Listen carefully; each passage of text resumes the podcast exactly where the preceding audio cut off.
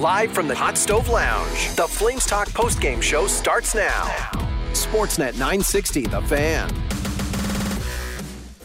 Your final score here at the Scotiabank Saddledome Flames fall 4 2 on a Saturday afternoon to the New Jersey Devils. As uh, we're underway on your Flames Talk postgame show this afternoon, and uh, the Flames finish off this homestand with three wins and three losses. Now off on a very tough three game road trip that starts on Monday. Okay, let's get our postgame coverage underway following a Flames 4 2 loss to the New Jersey Devils this afternoon here at the Scotiabank Saddledome. And let's go immediately to the Flames locker room right now. We check in with Matt Coronato, who got back in the Flames lineup this afternoon. Matt, uh, appreciate the time this afternoon. Just uh, how did you see this one? Felt, felt like a really close game between your group and the Devils today. Yeah, definitely. Um, I thought we got off to a good start. I thought we were playing fast, moving our feet um, there in the first, uh, but probably didn't get some bounces and um, maybe need to clean things up, I guess. How uh, how did you feel, Matt, getting back in the lineup for the first time in a little bit? Yeah, it felt felt great to be out there. Um, so it was exciting to, to be back with the group. The team's been been playing really well, so um, it's a lot of fun to, to get back in there. And to uh, get on that line with uh, you, Nazem, and Connor, uh, a couple young players with a vet like Nazem. How how did you feel on that line tonight? Uh, I felt good. Um, Naz always does a great job with with uh, talking to to me and and to Czar too, and helping us along. And and Czar's been playing unbelievable, so um, he was he was kind of there to help me out too. So um, it's a lot of fun to play with them. Matt, appreciate the time. Thanks so much for doing this, hey? Thank you. That is Matt Coronato post game after a 4 2 loss to the New Jersey Devils here at the Scotiabank Saddledome. Uh, Coronato ripped one off the post in the second period that uh, would have tied this game 2 2 as uh, he popped down the right wing and absolutely wired it. Beat Vanecek, but couldn't uh, beat the Iron in this one this afternoon. Our Flames Talk post game show is underway. Apple, Spotify, Google, Amazon, or wherever you get your podcasts. My name is Pat Steinberg. Uh, we've got got uh, Corey Sarich and Derek Wills here at the Hot Stove Lounge as well as the Flames wrap up this homestand with a 4 2 loss to the Devils. Uh, just getting things going with the phone lines open at 403 240 4444. The text line open at 960 960 as well. And Sarchi, it uh, kind of followed an unfamiliar script. They instead of the Flames building as the game went along, it kind of was like they faded as the afternoon went along. Great start, well deserved one nothing lead. Could have been more than than maybe just the one rip lead, and then New Jersey kind of got to their game as the afternoon went along, and, and by the end, kind of felt like the Flames had faded at points in the third. What did you see out there today? Yeah, they just didn't have everybody going today. That was one part of it, and then again, missed opportunities. I just said it a few moments ago. Uh, Jonathan Huberdeau scores on that empty net. This game probably goes a different direction.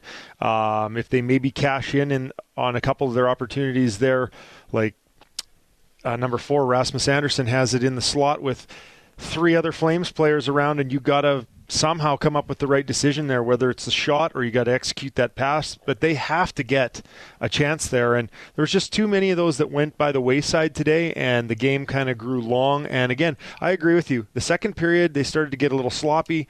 Blake Coleman, who usually is their most consistent player, turns one over. That one ends up in their net. Yep. Uh, then he shoots one off a shin pad and in their net. And then again, the one in the third period was a real killer. Um, Dustin Wolf wants to have that pass back. It's a pretty routine play for him to Noah Hanifin. They need to connect. And again, another crappy bounce that goes in their net. And again, they've done a nice job of coming back this season, but it's a lot to ask to come back as many times as they have. Just to play devil's advocate, uh, yeah, the Flames were better in the first period than in the second, but I think we were all expecting a push from the Devils, and they have so much firepower up Oh, front absolutely. that they can make you look out of sync and sloppy and slow.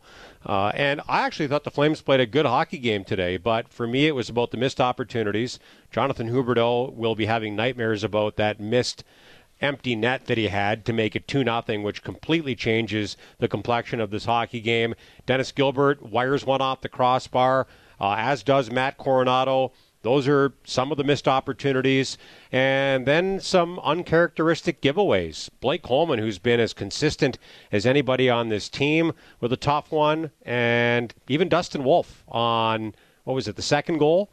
Kind of missed uh, his man uh, on the half boards as an outlet. Yeah, third, goal, third goal. Third goal, sorry. Um, But I mean, you're, you're not going to be perfect, and the Flames had an opportunity to win this hockey game, and it wasn't iced until Nico Hischier put the puck in the net from literally 185 feet, sailing it over everybody and right into the middle of the empty net. So. Uh, ultimately, the Flames are in a position where they have to win hockey games to stay in the playoff race. They didn't do that today, but I thought they were right there with the Devils, who are considered by many to be a, a strong Stanley Cup contender. Well, I like what you say about the New Jersey offense. I just, for me, the guy that jumped onto my radar in the first period was Jesper Bratt. Yeah. And he just looked to see, seem to have jump in his legs, and every time he touched the puck, and you keep Jack Hughes off the scoreboard, who every time he touched the puck was dangerous tonight, generated a lot of shots, and then all of a sudden you keep him off the board, Bratt gets you, Hischier gets you. It's like you everywhere you look, uh, she's the three-headed monster out there, maybe even more heads than that. And I thought they did a good job of keeping him in check, but they still have a, an effect on the score sheet. Yep, that's a uh, very, very high-powered New Jersey team on the other side. It's uh, Pat Steinberg, Derek Wills, Corey Sarich around the table, and now uh, joined by Flames assistant coach Cail MacLean following this 4-2 setback this afternoon. Cail, uh, appreciate the time. How did you uh, How did you see this one? Kind of a felt like a really close affair throughout between your group and the Devils. Yeah, I thought it was a close affair. It, it, sort of feels like the one that got away in our coach's office in terms of how we started the game. Thought uh, liked the way we came out. Didn't capitalize on opportunities and uh, didn't come out of that period with the lead that I, that we should have. And then they pushed back in the second, of course and uh, just a matter of a team in the Devils that has you know great ability up front, and they were able to capitalize on chances, whereas we were not able to do so. So I feel like we played uh, the the type of game we want to play, but we didn't get the results for it, and that's on us for sure. Rasmus Andersson playing in his 400th game tonight. I thought he was solid again, and he did such a nice job in the last game in helping mount the comeback and getting up the ice and, and doing the right things. Tonight he makes a great toe drag to set up Kadri. Mm-hmm. Nice goal.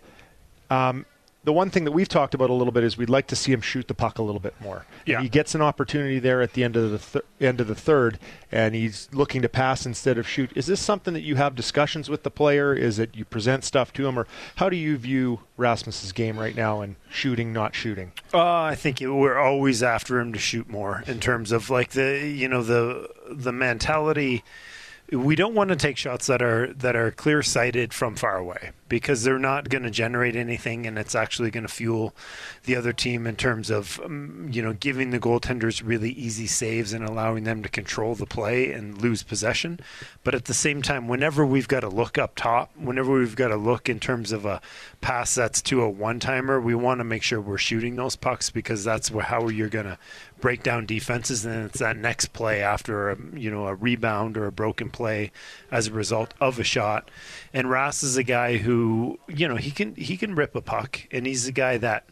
Um, you know, we we like him to shoot as much as he can. He had that seam, sort of seam diagonal from Zary, which I think is the one that you're talking about, and he had a chance to rip that. I thought, you know, he can put that on the net. Maybe it's not a great angle, but it's a one timer the goalie's got to move, and there might be something that develops from it.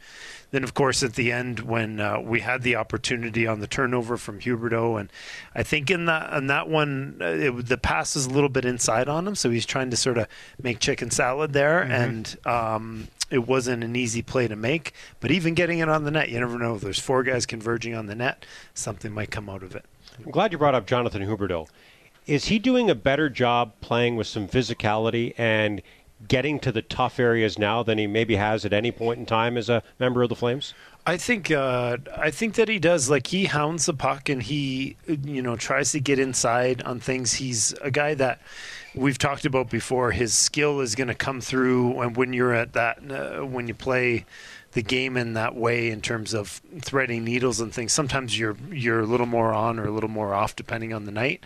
But the one thing that I think Jonathan's really trying to do consistently is push himself to get inside, push himself to hound pucks, push himself to be a contributing factor on the on the forecheck and in that sense. So I'd agree with you, Derek. I think that he is working to get himself to good places and make sure that he's on the inside or the guts of the ice as opposed to being a perimeter player in that sense. Cail MacLean's with us, Flames assistant coach, following this 4 2 setback to New Jersey. Um, Yegor scores that big goal shorthanded to get you on the board.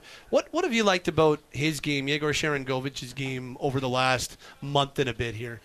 I think one thing um, along the lines of what we were just talking about with Jonathan Huberdeau is that uh, Yegor is, you know, he's not a guy that's going to win the puck physically. That's just not really his game, but he's got to win the puck in terms of work ethic and sort of sorcery with his stick, for lack of a better term. He's got to be really quick, get underneath the people. And I think that is something that I see watching him repeatedly is that he's he's better at hounding and staying closer to the battle so that he can produce something uh, in terms of a turnover or a disrupted play that'll help lead to his offense. And then once offensively, we know, you know, that's a great example of what he can do when he has the opportunity. We've seen it in shootouts, we've yeah. seen it on the power play, but uh, it's the, you know, you've got to check the puck back, and he's doing a better job of doing that. Um, I know the game's just freshly ended. You guys haven't had a, a great chance to hash things over. Um, just wondering if you have any sense of how Dustin Wolf is doing. I know his his misconnection there with Noah Hanifin on the one play. He, mm-hmm. He's skating around, kind of seemed to be talking to himself a little bit. And those are the growing pains you go through with young players, and yep. everyone makes mistakes. Just wonder if you have a sense of how he's doing after that game. Uh, I thought he played very well again tonight. A couple of goals that go in are unlucky bounces, and then totally. one great shot that beats him. But what sense did you have after the game or in your short time of how he's doing? Uh, solid. I think that's one of the things about Dustin Wolf that I that I think makes him as good of a goaltender as he is, and, and probably will be, is that he's mentally pretty resilient, and um, will definitely ne- never dismiss a uh, an error. You know, when we're talking about that goalie to D play that led to the third goal, that's something that he'll take personally, but in a way where he'll work at it. Like he'll go and work at it, but he won't allow it to affect him um, negatively. I think that you're exactly right. The goals, you know, there was one really, really nice shot by Hischier, short side shelf. Um, and then, you know, you have a cleared puck by our own team mm-hmm. after what, you know, was pretty close to goalie interference anyway. And then you have a puck that, even on the the uh, missed breakout play, was a situation where when that did go to the net, he tracked it across, bounced off one of our guys, and went in the net. So those are they give those the real high expected goal value because when it bounces off your own guy, it's tough to save. Yeah. So uh, I think he did play a solid game. With uh, Martin Pospisil feeling a little bit under the weather today, he got the day off. So we saw a new Kadri in the kids line with Nazem Kadri centering Connor Zary.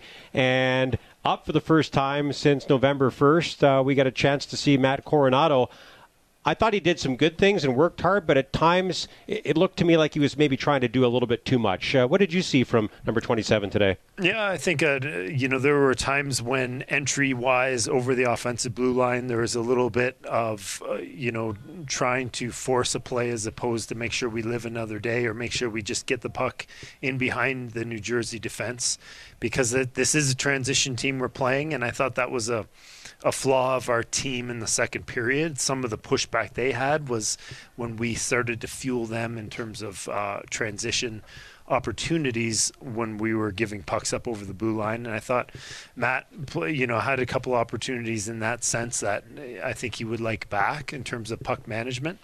And then he did, you know, he broke through at one point, really nice shot off of the uh, bar in terms of showing what he can do with that shot. I think the there's no doubt Matt Coronato will give you 100% every time he's on the ice, right? Like he will go at it every time, and it, it's about you know knowing when there's the opportunity to make a play and there's the opportunity to maybe live to fight another day for five or ten more seconds and see if you can find that play in the ozone. Ryan Huska has talked about how Yegor Sharangovich, because he's good at entering the zone and because he's a shot threat, has really helped your first power play. I was hoping we would get a chance to maybe see Matt Coronato uh, with, with, his shot threat in the second power play. Yeah. You guys didn't get a power play in this hockey game, which is yeah. uh, strange but true. But do, do you think that's a position where he can help the PP? Oh, he's a shooter, all right. And uh, when you look at Yegor Sharangovich on that flank, with uh, you know that that sort of mentality that when it comes up and over, it's going to the net. Um, that I think gives our power play a shot in the arm in terms of the, you know, as we talked about five on five, just the shot mentality leads to the breakdown, leads to usually the, the really pretty plays happen after that, right? The the seam that happens when the PK is disorganized. So if you can get Matty Coronato in a similar position, whether it's downhill on his forehand in the same spot that, uh, you know, on that same side that Yegor is, or if you get him in a, in a one timing position, he can really rip it too. So would be good to add another shot threat to our power plays. Final thought. Uh, now you head off on the road for three. It's three and four with a lot of travel again. Can you just take us through the, the, the challenge of what these next three games is going to look like for your group starting Monday in Colorado? Yeah, no easy times for us right now, right? That's uh, there's some some really good hockey teams that we've been playing for this stretch. So, Colorado, we got to get ready to roll. We'll get some travel done tomorrow. Make sure the guys take care of themselves. Um, and you know, the uh, Colorado, they can have their their struggles at times, but they're always you know one one transition puck yep. away from being a really dangerous team. So we've got to be ready to you know. Uh, not only manage pucks but produce in the ozone against Colorado so that we can make them defend as opposed to dealing with them on the other side of the puck. Then we'll roll right into Vegas.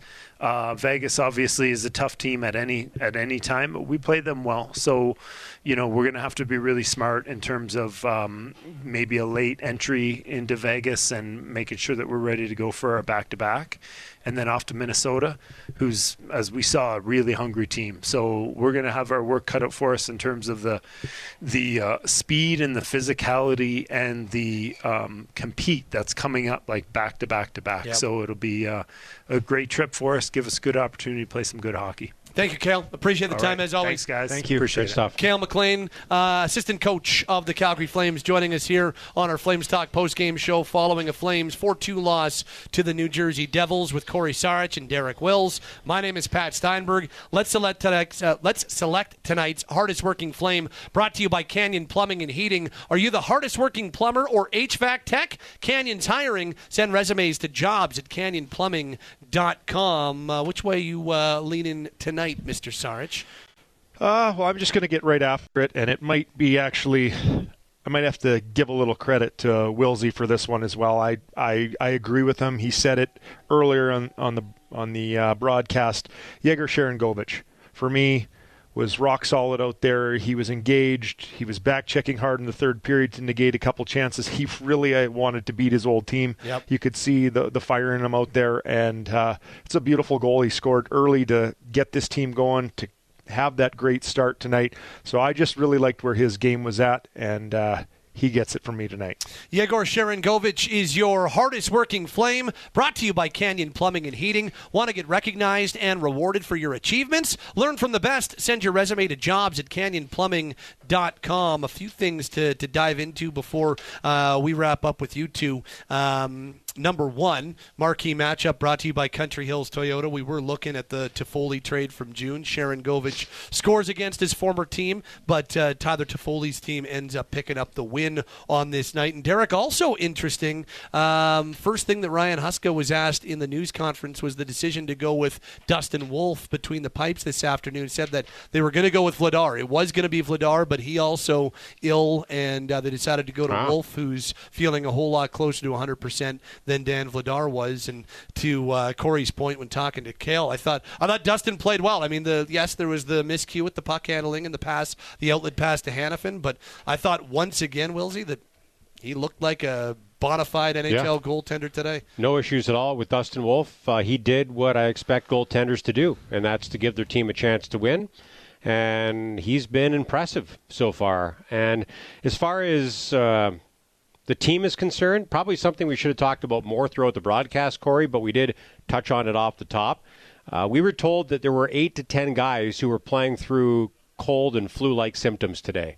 So, considering you're playing against uh, a Devils team that finished third overall last season and, and won a playoff series and is considered to be by many a strong Stanley Cup contender, I thought again, playing against one of the top teams in the league, the Flames were right there with them and could have won this hockey game. Even uh, whether it be early when they had a one nothing lead and it probably should have been a two or three goal lead with the way they played in the first, or late when uh, down three one they made it three two and, and, had a chance to tie it. So I give them a lot of credit for that. And uh, goaltending has not been an issue for this team this season. You know, last season with all those one goal losses uh, after almost all of them, we said you know the Flames were one goal or one save away from winning this game or picking up a point.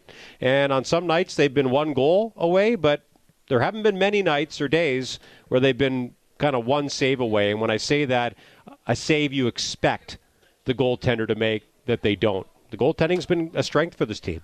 Yeah, and you look at the three goaltenders, and they're not lacking confidence, and that's a nice thing to see. And I think that was one of the most detrimental things to the Calgary Flames last year was like Jacob Markstrom's confidence was not there. It was up and down, and he just couldn't seem to grab a hold of it. He seems really unflappable this year, and I know he's injured, and we're talking about the other two currently.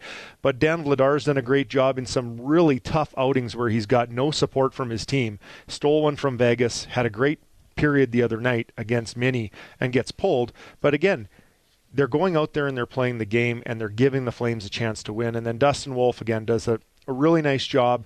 The last couple of games wasn't as fortunate tonight, but it's been good to see them. That's you need good goaltending to win in this league for sure. And uh, I think the Flames are in, in good shape in that regard. And when it comes to the illnesses going through the dressing room tonight, I just wondered, like, there's a few question marks in my mind. I watched Noah Hanifin, and his reads weren't as crisp, and he was behind a step, and just he's been so good too. I know, right? and yeah. so to me, I'm just wondering: is he a guy that yeah. that's you know a little under the weather, and he didn't have the impact tonight? And so there's a few guys out there. I could go through a few other guys and a few other things that caught my eye, but yeah, it was it was tough sledding tonight. You don't want to make excuses.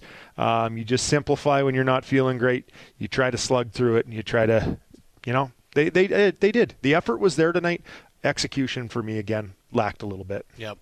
Uh, and yeah, we knew that AJ Greer was not playing at 100% because he missed practice. Walker Duehr couldn't go today. They weren't. Uh, they didn't have Pospisil in this game. I'm not sure if that was a flu. It kind of looked like maybe it was the way the Flames announced it. They didn't put any brackets beside him. They said Pospisil and Walker Duehr flu. So I don't know if Pospisil had the flu or if it's related to that shot that he blocked in the third period on Thursday. But he didn't play tonight either, uh, which is why Matt Coronato was recalled for this game. We'll see if Coronato goes out on the road with them or is back in the American League league after this one this afternoon. Okay, head coach Ryan Huska in just a second. Phone lines open at 403 240 4444. Text line at 960 960. Flames fall 4 2 to the New Jersey Devils. It's Pat Steinberg, Corey Sarich, Derek Wills around the table. Let's get some final thoughts from our broadcast duo, starting with Mr. Sarich.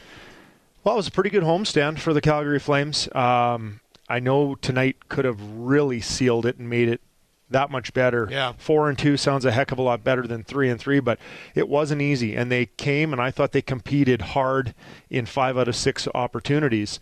So it's nice to see. It's nice to see that they are close. They are there. They're going to have to get uh, a couple guys rolling if they want to have success. They've got, you know, Cail was just talking about some of their tough opponents upcoming. This team does not score with one guy running away with it. This team needs to score by committee. They need everybody going. They're going to have to have multiple numbers show up on the score sheet, and they got to get number 88 going. They've got to get Dubé going. Uh, I don't know how they're going to accomplish this, but until that happens, you know, you're kind of firing with a few cylinders not there, clunking around, right? And uh, you're just not going to get to where you need to be as the Calgary Flames unless you have the whole team on board. And uh, again, these guys are going to head out on the road. They're going to be challenged, and they've got they've got um, some really really tough opponents that you can't take a night off. So I think you mentioned Matt Coronato. Should he go with them on the road? I think definitely you're going to have to drag these guys along. Tis the season. You're going to you're right. going to lose a few more bodies probably to this illness. You're going to have guys that are questionable. But again, we're going to have to the Calgary Flames are going to have to get rid of their excuses.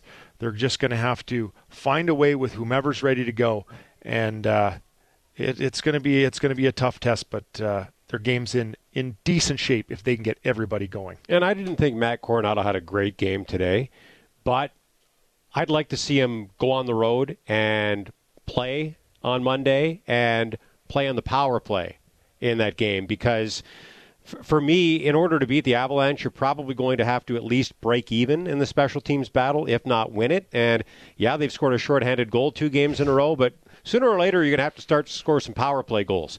Their first unit has looked better, thanks in large part to their shooting threat in Yegor Sharangovich. Mm-hmm. I think adding a shooting threat in Matt Coronato to their second power play could potentially get that unit going. So I'm looking forward to the road trip. It's going to be a tough one uh, for the Flames with uh, the back to back playing against two of the top teams in the league. But they've played some of their best hockey against, against the best teams in the NHL. And, and when I think about the games they've played since their six game losing streak came to an end, they've played 17 games. For me, there have been two, maybe three bad games since then. This team is playing a lot more consistently. I thought they were right there going toe to toe with the Devils in this game today. And the difference, in my opinion, was a few missed opportunities and a couple of turnovers. That turned what could have been a win into a 4 2 loss with an empty netter. So this team's trending in the right direction. Ultimately, with the position they're in after a 2 7 and 1 start to the season, the the process isn't going to be good enough. They're going to right. need the results, uh, and they've been getting pretty good results. But uh, it's a tough road trip coming up, and you don't want to put a glass ceiling on them. But if they could come home with uh, two out of three, uh, that would be a successful trip for them. And uh, to your point, you said this at the end of the broadcast, Corey. You know they're a save or a shot away from being four and two instead of three and three on this homestand, and uh, little things matter. Good job last yes. four games. It's been fun working with you, Corey. That was awesome. Thanks again. Thanks for putting up with me. It was good. It was, good. It's it was good a treat. on board. Uh, big round of applause for Corey Sarich after doing four games with us. Uh, thank you, gents. Be well, and uh, we'll see you on Monday. Your suit game is strong today, Pat. Thank you. You look great on the radio. Thank you, sir. I see. Gotta look good on the radio. Uh, Corey Sarich, Derek Wills signing off. Here's head coach Ryan Huska following a 4-2 loss to the New Jersey Devils. First of all, Ryan, what went into the decision to have uh, Dustin as your starter tonight? Uh, we have a little bit of the flu bug going through. It was supposed to be Vladdy, but Vladdy was not well yesterday. So. What did you see on the go-ahead goal? You obviously saw enough that you thought that should come back. What did you? Well, I mean, we talked about before um, or last game. The guys in the room have a lot of different views, and um, really we didn't feel there was a push on our part for him to go into the goalie. So that's why we challenged. I know it's never as simple as, the, as, this, and I'm not trying to say it's why you lost, but did, did, it just feel like the bounces weren't fully going your guys' way? Uh, yeah. Well, no, it's not why we lost, but tonight was one of those nights where there were a few weird ones. That's for sure. We hit a few crossbars um, tonight. We missed some chances, and at the end of the day, um, those are the opportunities on our part. We have to find a way to put away at key moments of the game early in the second period. Uh, we had a great first period. We need to score early in that second period to um, put them on their heels a little bit more. So those are opportunities that we let get away from us tonight. Bowman actually said that's what frustrated him about the game was he felt like you guys could have put it away early yep. and didn't. We had chances for sure to do that, but um, when you let a good team hang around, one or two mistakes like we made on a couple of their goals, um, they end up biting you. What did you think of Coronato's play today? I thought he was he had some some chances with the puck. He also gave some pucks up tonight, so I thought I thought he was okay tonight. When did the concern set in? Maybe in the second period that that, that you didn't have the same whatever as you had in the first period. You didn't have the same jam. Uh, well, we lost. I, I thought we lost our speed through the middle of the ice, which made us successful in the first period. So that um, I think you can. Um, put on maybe the decisions that we were making. We gave the puck back to them a little bit too much in the in the second period. First period, we moved the puck really well, and we did a good job of keeping it away from their defensemen. And when they had that the puck, we put them under some pretty good pressure. But we got away from that a little bit in the second period. When when that part of your game gets away, is there a way during the game to get it back, or is it one of those things that's hard to really get back in the bottle once you lost it? Well, there's two teams. Like they're they did some things better in the second and third period as well, without a doubt. Um, but you just keep reminding your guys of why they had success in the first period. So that's kind of hockey sometimes. Anything different going to getting the start you wanted tonight rather than the games we've talked about lately? No, it's funny. You know, we, we prepare them the same way, and, and more often than not, they prepare themselves uh, the proper way too. Um, tonight, I really liked our energy that we had in the first period, and I thought we um, we put them on their, on their heels, which is something that we want to do. We just we have to find a way to do that consistently. But there was nothing really different in regards to how we prepared them. What did you think of Coronato tonight? Uh, I mentioned earlier. yeah. I was gonna with Dustin Wolf's game. Is that a tough one when one goes off? Well, two go off feet that go into the net. Or how, what is your sense of Dustin's game? I thought he played well tonight. He made a young mistake on the the one puck handle, the last goal. Um, you know, and unfortunately, whether it hits a foot or a stick on the way to the net, uh, those things happen. But I thought he played well for us tonight, for this afternoon. It did, it did seem like maybe the, the Coleman line was fighting it a little bit. Yep. During pucks, or how do you see there? I agree. You know, I hate the term puck luck because you earn your breaks in Yep. life, but uh, it did seem like there were some pretty bad bounces that went against you tonight. There, there were some funny ones. I would agree with you there, but again, you know, you got to find a way to make good on your opportunities. And, and when you have something that goes against you, you want to make sure you're backing your teammate up so uh, it doesn't end up in the back of our net. You guys finish this homestand. Sorry, what does it Yeah. do to a bench when, when a player misses an open net, like, like did? Uh, it happens. It's part of the game. I mean, they they kind of ride the wave of emotion like all of us do. You think it's going in, and then it, it doesn't end up going in. So they're probably thinking, like the coaches were, how did it not go in? Um, but it's part of the game, and they're they've all been around that before. You guys finished the homestand three and three. Yep. Just generally, what what's your perception of, of these last six games? Um, a little bit up and down, I guess, like you you could see from the record. Head coach Ryan Huska post game following a 4 2 loss to the New Jersey Devils here at the Scotiabank Saddledome on a Saturday afternoon. It's Pat Steinberg along with you on your Flames Talk post game show, Apple, Spotify, Google, Amazon, or wherever you get your podcasts. Phone lines are open at 403 240 4444. Text lines open at 960 960. Your calls, your texts, and more around the corner. Homestand wraps up. Three wins, three losses. A three game road trip starts Monday in Colorado. This is your Flames Talk post game show, and this is Calgary Flames hockey on Sportsnet 960. The fan. The Flames Talk post-game show continues from the Hot Stove Lounge on Sportsnet 960 The Fan. Final score Flames fall 4 2 to the New Jersey Devils here at the Scotiabank Saddledome. It's Steinberg along with you on your Saturday evening now. It was a matinee affair at the Dome to wrap up a six game homestand. Uh, Flames finished the homestand three wins, three losses, and now a three game road trip starting Monday in Denver, Colorado. Phone lines 403 240 4444. Text line 960 960. It's Pat Steinberg along with you, Apple, Spotify, Google, Amazon, or wherever you get your podcasts. Um, let's get some post game reaction. Uh, we'll go inside the Flames locker room in just a second, but we didn't have an opportunity to hear from Tyler Toffoli on Friday. Didn't have an opportunity to hear from Tyler Toffoli pregame on Saturday. We did chat with him postgame. Now, the he did not factor in on the score sheet, but he's had a great start to his time as a member of the New Jersey Devils. Got 21 points in 25 games, and uh, Tyler Toffoli and the Devils win here at the Dome today. Uh, here's the former Flame, Tyler Toffoli, uh, looking back at the game and looking back at his time in Calgary postgame. What, what stands out for you from your brief period here in Calgary? Uh, just how you know tight knit the, the group was. It was it was fun, you know, being around all the guys, and uh, we had some some good times, uh, going for dinners and uh, coming together. So just uh, remembering those so, those times, and obviously uh, fell short of the playoffs that, that first year, and then last year was was a disappointment, but uh, still still good to see the guys. What can you tell us about why things didn't work out in the end last off season? You did say that you were open to staying with the team, but ultimately it resulted in the trade. I mean, there's there's obviously a lot of speculation out there that I wanted an eight-year deal and all this stuff. That's definitely not true. And um, you know, it is what it is. It's it uh, ends up being a business decision, and uh, they didn't feel that I would be kind of part of the future or whatever they uh, they kind of wanted to do. And um, it is what it is. And I've moved on, and uh, things have been uh, going well. I'm, I'm I'm really happy to be part of this team, and um, the guys are great. The organization are great to me too. So it's it's been a lot of fun so far. Toss just on the recent run of the New Jersey Devils, three, three in a row on this road trip. I think it's six or seven or the past eight. What's clicking for the Devils right now? It's just uh, I think we're just playing a simple game. We're we're finding ways to win, and uh, it hasn't it hasn't been you know six five games like it kind of was earlier in the season. We've uh, tightened up defensively a little bit and haven't given up as many opportunities, and um, our goalers have been sitting on their head as well. So it's been uh, it's been a fun run here, and now we got to go to Edmonton, win tomorrow, and uh, finish off the road trip right. What have you learned in Nico Hischier since you joined the Devils? I, he, uh, I was, I've been saying he kind of reminds me of, of Kopi back when I was at LA. Just obviously not as big.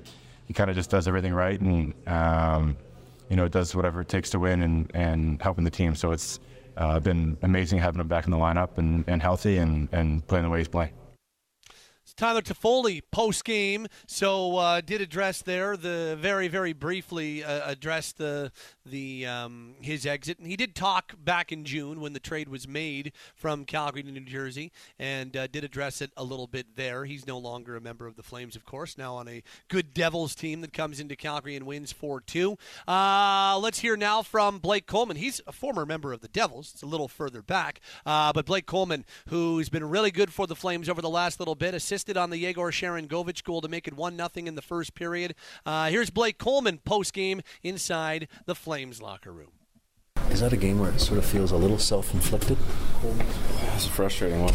Um, yeah, I felt like we probably should have been up by three goals um, early in the second period, and you know we just had some missed opportunities and didn't take advantage of uh, what I felt was a pretty dominant first period, and um, we let them hang around, and you know, and then unfortunately we got, you know, I got the turnover on the first one, um, you know, shoot it off a guy into the net, second one, and then another, another uh, bad bounce off our own guy on the, on the third goal. So, um, yeah, just uh, it's frustrating because I felt like we had that game in hand and, and should have taken care of it. Yeah, that's probably not to repeat what you just said, but just the idea of not being able to take advantage of a really good first period has to kind of sting too, because I know you've been used to digging out of late.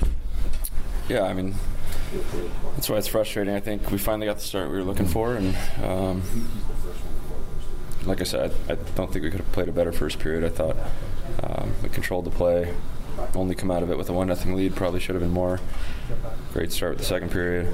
Um, a couple missed opportunities early in the second, and you know they got they've got talented players, and you know if you let a team hang around while they're not feeling their best, and um, you know they can make you pay later in the game, and that's what happened. What did you see on the contact and the go-ahead goal in the second? What did you see on that? Uh, yeah, I don't. Yeah, I was. You know, I talked brief, briefly with uh, the refs about it, and call is what it is, and I can't really speculate on it. Um, you know, they felt that you know there was enough contact uh, from our guys from me and from Raz and me, and um, you know it's unfortunate. It ends up in the net, and it's a tough one. It's you know they're doing their jobs as best they can, and um, obviously I'd like to see that go the other way, just as a competitor, and I want to win the game, and but it is what it is, and um, you know it's part of the difference. It did feel to me like a game like where the bounces didn't go your way, but based on what you're saying, I mean, you are it's more you're frustrated with the performance. Not the performance. I mean, guys worked hard. I, you know, we ran out of gas a little bit. I thought uh, second half of the second, first portion of the third period, but um, that game should have been well in hand by then, in my opinion. So um, just one that those sting a little bit more when you felt like you you could have uh, really put the gas down early, and we just weren't able to find ways to put pucks in. Did you feel snake bit on those two plays that you were involved in? Just felt like those were bad bounces. So, yeah, I mean it's the way it goes. Um, some games puck bounces in your favor, and some games it doesn't. Um, frustrating, you know. You try to do the right thing every time you're on the ice, and you know my my thought on that play is to get it out of the chaos and out of harm's way, and of course it just uh, was a shin pad and off one of our defensemen's legs, and uh, yeah, but we'll get those bounces down the road. There's Blake Coleman post game following this one. So uh, a couple of miscues for Blake that end up uh, not helping the Flames, and uh, he does assist on the Sharangovich goal that made it one nothing, and uh, he kind of got the play started on that one. So an up and down game for Blake Coleman on this Saturday afternoon. It's Pat Steinberg along with you on your Flames Talk post game show. Second consecutive game for Dustin Wolf, who got the start in net. Now we found out from head coach Ryan Huska. You heard it just a few minutes ago that the plan was to go with Dan Vladar, but he's been under the weather. There's a flu bug running through that Flames locker room right now, so Vladar could not go, or they decided to go with a closer to 100% Dustin Wolf, then go with Vladar fighting through it. Uh, so Dustin Wolf, for the first time ever, starts on consecutive games in the NHL. It's time for the save of the game, brought to you by Shane Holmes. And Dustin's save of the game came in period at number one. Sharangovich. Stick handles in and backhands it in behind the net. Mangiapane will pick it up, tries to kick it to his stick, but gets cut off by Siegenthaler. And the loose puck scooped up by Haula. Works it up the left wing side. Jack Hughes in, shoots, and Wolf, calm, cool, and collectedly makes a good glove save.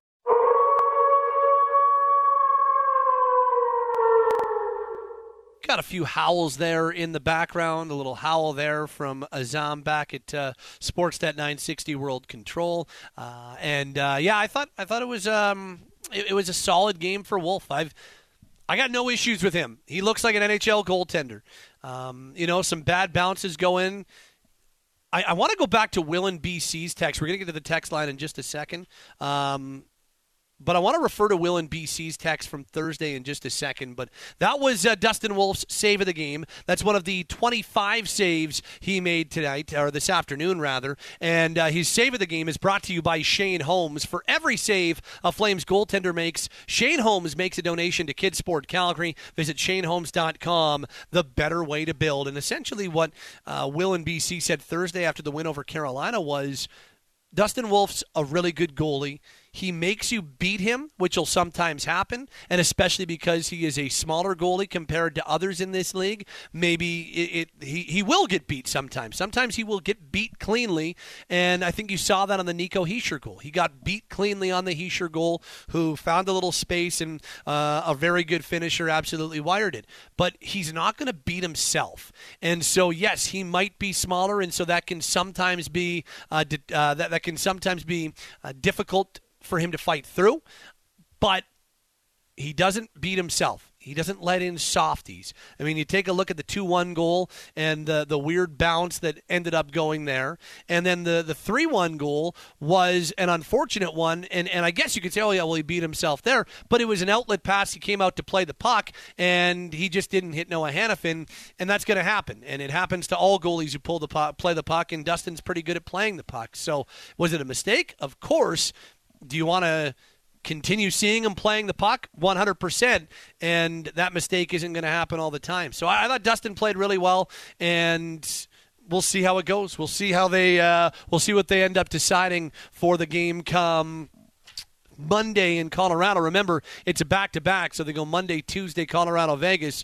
Good chance we'll see Wolf in one of those two games. Also important to note, Jacob Markstrom is on IR, but is eligible to return on Monday, so could be back in at the earliest for Monday's game against Colorado. We'll see what his uh, injury status and that broken finger is looking like. Okay, to the text line we go at 960 960 for the first time following this 4 2 loss. Uh, this reads Wolf looks strong again. Uh, as for Dubé, it's time for the coaching staff to sit him. He's absolutely useless these days. Lindholm, it's time to move uh, him to get some young players in and start the retool. Uh, this says, Pat, given the long term commitment to Huberdeau, do you, do you think the Flames should be looking to bring in and try new players that he might have more success with, like Duclair from San Jose? I think they had success together in Florida. Sorry if this topic's already been covered. Yeah, I mean, I don't, I don't think it's a bad idea to give it a try, depending on what that acquisition cost is going to be. I wouldn't be trading away young players or, or high leverage picks for it. You know, and it might be. It, I, I, believe Duclair's on a, and I'm just going to go look now because I uh, my my, my recollection on this one might be wrong. So before I say it, why don't I just, you know what? It's better as as many have taught me, and I've been burned on once or twice before. It's better to be right than to be first. Boy, did we learn that yesterday with Shohei Ohtani, hey? It's better to be right than better to be first. Um, and Anthony Duclair is on a one year deal. So that's what I thought. He's on a one year deal. You know, a guy like Duclair might be more interesting to take a look at in the offseason as opposed to trading for. He might be a guy they target in free agency, and depending on the way things are going, he might be a guy that they overpay a little bit for and be okay with overpaying a little bit for because if they are going through a rebuild, maybe you can give him a two or three year deal at more than he'd be offered otherwise, but you're not really in a cap crunch for those two or three years, and maybe that could help getting get Huberdeau going. I just don't know if you want to be, depending on the direction this team decides to go. And I think many of us believe that a younger direction is the way to go. I just don't know if they should be giving up picks or prospects to bring in a guy like Duclair at this point, especially if they're going to be kind of top 90 picks. I don't think a first or a second is, is going to be needed, but you know, you're probably a third round pick. That might be what San Jose's looking for, even though they gave up a whole lot less to bring him in. Um, what else we got here at 960 960 uh, this comes from max says yeah, i'm 14 and huge fan of the show. Just wanted to say that it made me happy. The flames had a great start. They showed up in the first unlike other games and played a pretty good period. Unlucky that coleman gave those pucks away that led to goals. I just want to say that jonathan huberdeau has to score on that play. Uh, they're paying this dude almost 12 million and he can't score in an open net two feet away. Anyways some positives to take away from this game and really happy to see wolf doing well. Have a good night. That comes from max Max, Max, you text better than I text. That was. I thought 14 year olds only texted in like uh, weird shorthanded and, and, and emojis that mean different things. I thought that and, and, and memes. That's what I thought 14 year olds text. That was more coherent than I usually text. Good stuff, Max. I like that. Um, I, I agree on Coleman. It, they were uncharacteristic giveaways. Like you don't usually see that with Blake. He's been one of their most consistent and one of their strongest players all year. Uh, and as for Huberdeau, yes, he does have to hit the net on that. There's no doubting that that's a time where you're like, yeah, you need Jonathan to finish there, and that's a 2 nothing lead. Now, to the texter who I see has texted back, to the texter who said this loss is all on Huberdeau, and he wears it because of that, and the only reason they lost this game was because of that that's a little extreme, but Max, to your point, yeah, your highest paid player at ten and a half million dollars at a key point in the game that could have put the team up two nothing. You would have liked to see a finish there from Jonathan, no doubt about it. Um, Randy says this team has decent goaltending and defense, but no top end defensive offensive talent. Rather, when Lindholm and Coleman are your top scorers, you have trouble.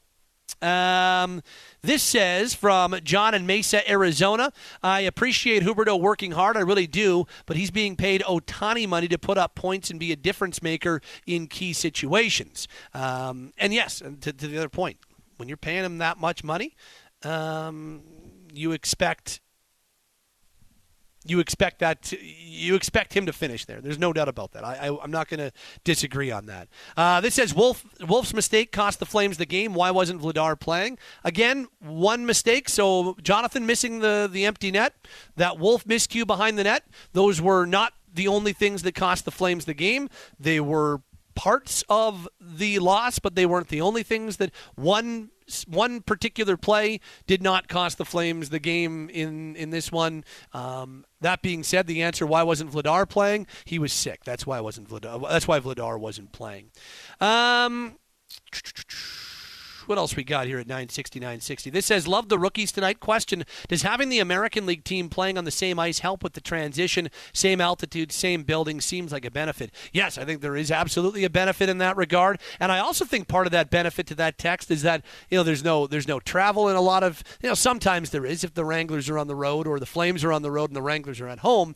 Um, you know, sometimes there will be travel, but to have the NHL and the AHL team in the same city, playing out of the same building, um, um, there's just a whole lot more access. You know, Jordan Sigalet, for instance, shuttles between the Wranglers and, and the Flames, so it's a whole lot easier for him to see both of you know his goaltending crops in person. It, there, there's no doubt about it. There are benefits and significant benefits to having the American League team in the same city. It's why a lot of other teams have started going in that direction. You know, Toronto's had it for the longest time. San Jose's gone down that road. Vancouver's gone down that road. Uh, it, they're just there's there's a lot of benefit to having it. Vegas has gone down that road, either in the same city or in the same general region, like the lower mainland or, or like the Vegas metro area, so on and so forth. Um, this from Miguel. Uh, the Flames lackluster game tonight and it didn't play well. They got to compete better and for 60 minutes, not just 20.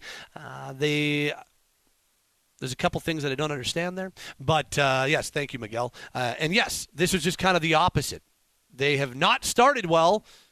and then come back to win. In this game, they did start well, and uh, it kind of got away on them as things went along. Uh, a few more texts at 960 960 as the Flames fall 4 2 to the New Jersey Devils. Uh, this says from Dean in Northwest Calgary the New Jersey power play is tops in the league. The Flames struggle with their power play. Can someone explain for the listeners the difference between the two power plays? Is it structural or is it skill and execution? I think the number one difference between the power play of the Flames and the power play of the Devils is that the Flames don't have players like Hughes and Hughes and Hischier, uh, even Toffoli. Um, few other names that you could Timo Meier like there's some high end talent on the New Jersey Devils and that when that number 1 power play unit starts to roll like they did that power play that they had after they made it 2-1 and the challenge went against Calgary like that was scary how good the power play was. They didn't score on it and a couple of fearless blocks from Rasmus Andersson and Mackenzie Weegar but uh, yeah I, that, that power play looked really really strong. And I think the main issue for me or, or main difference between the two would be the fact that one's got elite talent and, and the other doesn't. 960, 960 on the text line. More texts in just a few minutes. The phone lines are open at 403 240 4444 following a Flames 4 2 loss to the New Jersey Devils. Let's go to the uh, phone lines for the first time 403 240 4444.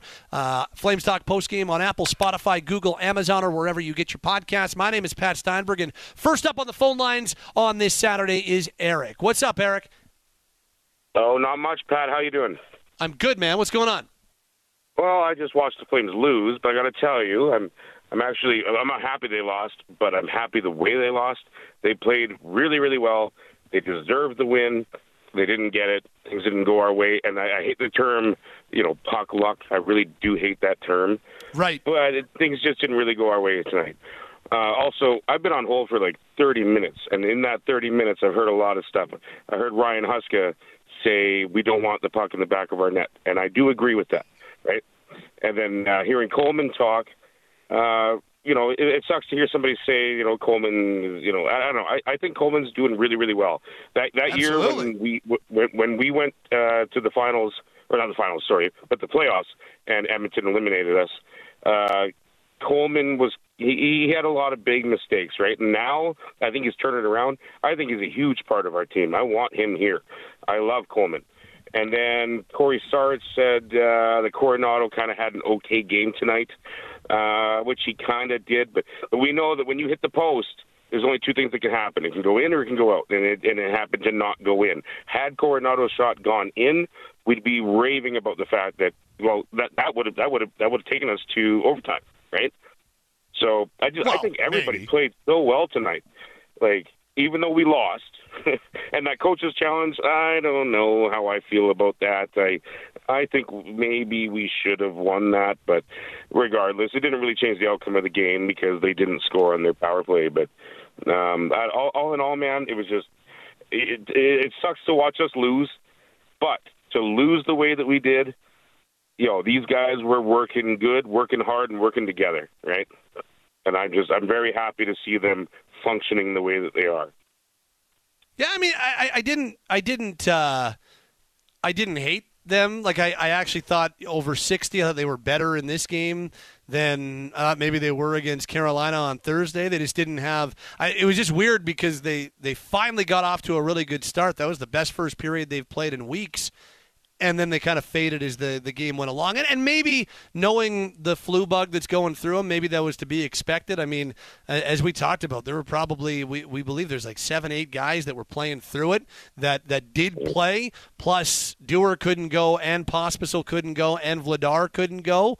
So they, I I guess it's kind of to be expected in a lot of ways. And I know that nobody uses it as an excuse, but to be expected maybe that they were all playing through a pretty nasty flu and, and, and we're, when we're missing those, those those key players, and this, and this is the thing that you say Pospisil, right? I didn't even know who this kid was until like two months ago, and now it's like, and you know, I, I don't want to take a stab at at, at Huberdeau, but I mean, you know, the guy's he's he's got to he's, he's got obviously everybody knows he's got to kick it up to to earn what he's making. Uh, and I'm sure it's hard on him. It's got to be a mental thing, but but like Zary and Pospisil, these guys came out of nowhere, and they're they're playing like they deserve ten million dollars. You know, like if anything, the, the problems that we have are good problems. We we have these talented, talented players that it, it's just insane. Like I I think we will get it together, and hopefully, if you know, for the sake of the organization, I think we're going to have it all together, figured out, dialed in. Right at the time that this arena opens, when we when we finally have our new arena, that maybe that's wishful thinking, but I, I do think that's the way it's going to go. It's just it's insane how good some of these kids are. Like, we got it. We we got this. All right, Eric. Appreciate the call, man. You have yourself a great night. Oh, and also Pat, just so you know, uh, Yeah. real quick, uh, Jerry Forbes is like always has been like the number one radio personality. You're an easy number two. Like I love you, Pat. Man, you're you're the greatest guy. I love hearing you on the radio. Well, so I- all the best to you, brother. I will. Uh, I'll take. Uh, I'll take being number two to the best ever, all day, every day. So that's uh, that's very right. kind of you, Eric. I appreciate that. Hey, you take care. Thank you, man. That's uh, very nice of you, Eric. I uh, I don't I don't agree myself that I would be in that category, but if I am for Eric, that's awesome. That's just because I have no self confidence. But um, I uh, I'll take that all day as a compliment uh, if I can be in the, the same conversation as Mr. Forbes. Uh, let's say hello to Magarsa on the phone lines following a 4-2 Flames loss to New Jersey. What's up, man? Hey, buddy, how's it going? Good. Good to hear from you. You too, man. Long time. Um, Yeah. Yeah, I don't know. This season's going like I hoped, honestly. Um, you know, the way they're consistently falling behind, obviously, is not a recipe, you know, for success. And uh, I think it's very clear that uh, this is not a contending team. Obviously, that's not rocket science. Um, but you know, I like to compete in them, and uh, you know, happy that there's no quit in them and it's good for the young players obviously to see this too and and to develop obviously. Um so with that i think it's it's a good season. Um but yeah i'm, I'm obviously on the side of uh hoping that they move players out obviously the ufas um and build this thing proper you know. It's it's been too many years now of uh, you know one and done or no playoffs at all. So Mhm. I think, like the other caller was just saying, um, hopefully by the time the the new arena opens, that they could build something really special, you know, and um, that we have something really good to look forward to and a good team, um, you know, to see hopefully in the future. And um, well, what do you think about Coleman? I, I mean, what did you got left on um, contract wise? Um, he would. This would be year three for Blake as a member of the Flames. He signed a six-year deal, so he's got three years. Three years left at four point nine. Years left. Yep. Do you think there's any way they would move him? Um, Right. eh, it's a good question. He's got a no trade clause, so um, he he he would be able to block any trade. First of all, second of all, I actually would lean. I mean, would they? Maybe, and I think anybody on this team is tradable, so that that's important to point out. But I actually, I would lean towards if I'm them and he. Blake Blake decided to sign here, yes, because he wanted to win and he felt like this team was was moving in a certain direction. Um, but Blake also talked about when he signed here how much he really, you know, thought that there was an opportunity to put down roots for him and his family and, and to raise kids here. And and I don't know, there's he wants to be here and and he signed to want to be here and he's also a damn good pro. And he's won, he's a leader, he leads by example on the ice, he leads both by example and just overall off the ice. I, I'd want if, if he if they are going to go in a slightly different direction and, and he is okay staying and would like to be a part of that, I'm keeping Blake Coleman on my team all day every day because he does he does things that I just think are you know invaluable for a younger team. Like the the example that guy would set for younger players on this team if they were to bring more youth in. I, I think that there's only a benefit in that, if you ask me. I agree. I think the only reason I brought that up was he's the type of player I think other teams would definitely covet. Uh, most Stanley Cup contending teams, but I think you're right. He's he's a professional. Um, I think he's actually. I think um, I would have loved to see him as a captain. I think he's got that in him. Obviously, he's a champion, two-time champion, right? Yep. So, um, yeah. But if they do keep him, I think that's great too. And uh, yeah. Anyways, great to hear from you, buddy. Um, I'll let other callers uh, speak, and you have yourself a good one, eh? Be well, McGarza. Appreciate it, brother. Take care. Thanks, man. And and you know, I, I even understand the question. I just I you still do need you still do need players, and you you can't just go all young and you can't just go all oh here's here's a bunch of guys and let's see what they you still need players and you still need good players and you still need veteran players even if you are going in a, a slightly younger direction. And one of those guys that I would absolutely pound the table hard to keep in that regard, whether they are going to go younger or not going to go younger, would be Blake Coleman all day, in, in my opinion. Tony is up next at 403 240 4444. Flames fall 4 2 to the New Jersey Devils. What's up, Tony? Hey, Pat, how are you? I'm good. How are you? Yeah, I'm all right, brother. Um, great first period. I think they played really strong that first period. Um, For sure. Yeah, and uh, you know what? Just, we, we probably we don't have the talent to keep playing from behind, right? We, we've been getting lucky lately, but just don't have the talent for that, right? No, that's not. th- This is not. scoring. This is not a chasing team. This is not what what you would call a team that I, ideally you'd want to be in that situation on a regular basis. And I agree with that. Yeah, and man, Huberdeau, like the the guy just floats out there. Some I don't know, man. This is craziness. Like uh, I still can't believe this guy. All these years got all these points out. I don't know what what the heck he came to Calgary and he can't do anything. But I mean, I, I thought he played a horrible game today. Yeah, I did Doesn't skate- think. doesn't I, I didn't hard. think this was one of his better ones. I, I, I wasn't enamored with. I thought that line was actually on on the attack quite a bit, and and were generally effective as a line.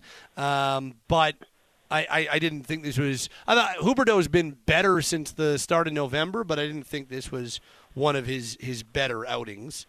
Know, like, and I agree with you. There's no way I would trade for Duclair unless I'm giving up some like Adam Ruzicka or something like that. There's no way I'd be giving draft drafts or whatever for for uh, Duclair. I would, like you said, I'd wait for the offseason. It's not like we're, we're building a contender here where we're one piece away. You know what I mean? Like I would, I would actually wait to for the offseason unless, like you said, Adam Ruzicka to me, he's that guy's doing nothing.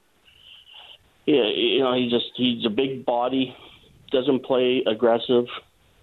You know, he's, he's I don't know. I if we lost him, it wouldn't be a big big loss. I don't think we've given them enough chances now. So, but uh, yeah, but and I said any veteran on this team, as long as you can get a first or second rounders, you have to look at the possibility to get rid of them because I believe you to make to, to get a true contender, you have to start picking high end, like in the first, second round. Those are the players that are, you have to pick, and you're hoping you get a bunch. Say you get you know in the next five years you get uh, 15 first or seconds, you know, combined, and you're hoping that after that you, you get two stars where you can build around.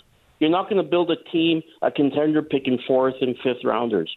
So for veterans, if a team wants a veteran that bad, uh, even if he's under contract, I'm not even talking about the UFAs. Even if they're under contract, whoever it is, could be any player on the team. If If you're getting if you're getting high if you're getting like a high asset for them. Yeah, if you're getting a high asset for him or a high prospect where, you know, that it was a first round prospect where this team needs a certain veteran to to go over the top. Okay, let what I me mean? let me uh, let me throw one at you just to, to test that theory because you know I, I think it's, Okay. it's a fair it's a fair point. Um, what if like what if somebody comes asking on Rasmus Andersson? Yes, it it would have to be something that knocks our socks off. Yes, it it it would have to be something like, wow, this is we can't we can't say no to this because I'm saying it. We got to rebuild. Forget about this retool stuff. And so I'm like I love Andersson, but I mean, uh, but if someone came and I- I'm not sure what they would offer, but if it was something where there was a first and a high end prospect, like in a second, something like that. Like I'm it, a package like that where you, you you know you have to look at the future. I agree with you. you I know you do have to keep veterans around, but I mean you are going to have some veterans. But I mean, if there's someone that wants a certain veteran and they're willing to pay the money, especially when they have term. So you get someone like uh, Andersson that have a, his contract's four point nine. That's amazing for his talent in the league. So you got a contender that say, okay, we want Rasmus Andersson because we can add another player because his contract's so low. You know, you got to go. You got to look at that, man. You and like Huberdeau, man, I would retain three million and see if anybody would take this guy. And you probably still get no takers. Well, I'll say this about just overall. Um, I, I think, I think Craig Conroy's open to a lot. Like I don't think, I don't think there's anything that would be um, off the table for Craig right now when it comes to some of the things he would consider, whether they're in season or off season. I, I think he's got a lot of things that he like. If you called him I, I don't think there's going to be a lot of hang-ups, I guess would be the way that I would put it. Not to say that he's going to do everything that comes across his desk, but I think he's willing to consider a lot right now. Yeah, like you know, I mean, he should be right because like I said, we're not a contender. We're gonna have it's gonna be like this all year. We're gonna play a couple of good games, you know, and then we're gonna you know lose a few games. It's just the way it's gonna be. That's we knew that. It's not. It's not like it's just it's a surprise. And uh, like I said, if you think the way we're doing isn't bad, because Mangiapane, Huberdeau, uh, really, what Mangiapane, he's having a horrible season again. like I don't know, and, he, and I like Mangiapane, but I don't know. It's uh, we really need him to start scoring if you know, even if we want to stay, uh, you know, the wild card spot. You know, we're gonna need yeah. players like that. But I mean, like I said, Pat, anybody is available, anybody. But uh, you know, that's uh, yeah. Uh, that's you know that's what I have to say. But uh, you know, and there's one other thing. This uh, one caller there said that you're, you're second on the on on the on the radio. That that was his opinion? Hey, Pat, I say you're in the top fifty at least. hey, I'll okay? take it. you're top fifty. I'll so, take it. You're you're you're in the top. You're in the top at least 100 of regular okay. callers on this program. So you're doing better than me. That's perfect, brother. Thanks for taking my call. Good to hear from you, buddy. Take care. Bye. Thanks, Tone. Uh, what else we got at 403 240 4444? Uh, Flames fall 4 2 to the New Jersey Devils here at the Scotiabank Saddledome. Uh, let's say hello to Travis. What's up, Trav? Hey, Patty. What's up? Um, didn't get to watch the game, but uh, just wanted to maybe ask you a couple of things. Sure. Um, yeah, so like I kind of heard something on the, it was from a reputable insider online today that maybe people have been calling about um, see if the Flames are maybe interested in taking on some different contracts.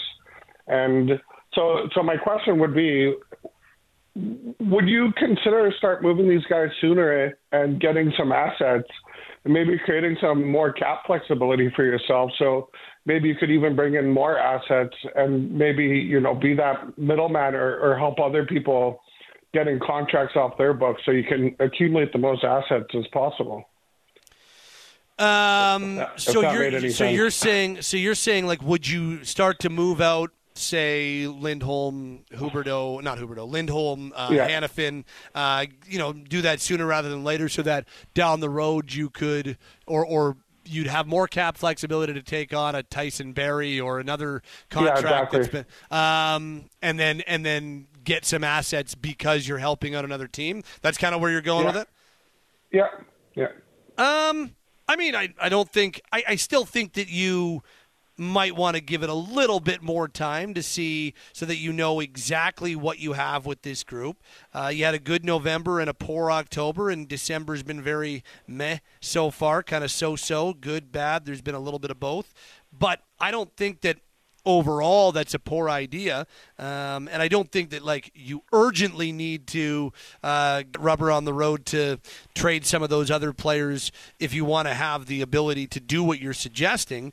Uh, so I do think there's something to be said about if the Flames do decide to kind of go in a slightly different direction, that that going down that road of what you're talking about right there, and uh, maybe taking on a uh, a bad contract or two to help another team. I do think that's something they could look at. I just don't know if they need to, if that necessarily correlates to they need to make a deal right away with some of their other players. You know what I'm saying? Yeah, I know what you're saying. I just feel like you know if we're if we're at the time, and in my opinion we are, and obviously I'm not the boss though. If we're in the time of of um, we're switching this team up, which is about to happen, I just think um, if we're trying to get assets, um, the more assets are, you accumulate, whether it's picks or prospects, you just have a better chance in the future of accomplishing the goal we're trying to accomplish, right? Um, you know, someone's mentioning the more picks you have, the better chance you have. I, think maybe it was just um, Tony there, but he he's not wrong. You know, we're, we're probably who knows? Maybe we'll bottom out and get a top three, top four pick. You never know, but but realistically, we're going to need as many assets as possible to you know, maybe try to hit on a like a Brayden Point or Kucherov in the second round, something like that, right? We hit on right. Obviously right. that that was a home home run, but but there's still a lot of good players that are drafted in the later first round, second rounds that that can be huge impact players on a team for years to come too. Well, and I, I, mean, I don't, I don't disagree with the premise that if they are going to switch it up a little bit, that you know, accumulating the most amount of assets as you can. There's there's something to that. I don't I don't think that we're going to see this team completely blow it up, Trav. Yeah, um, yeah but, no, I don't think so.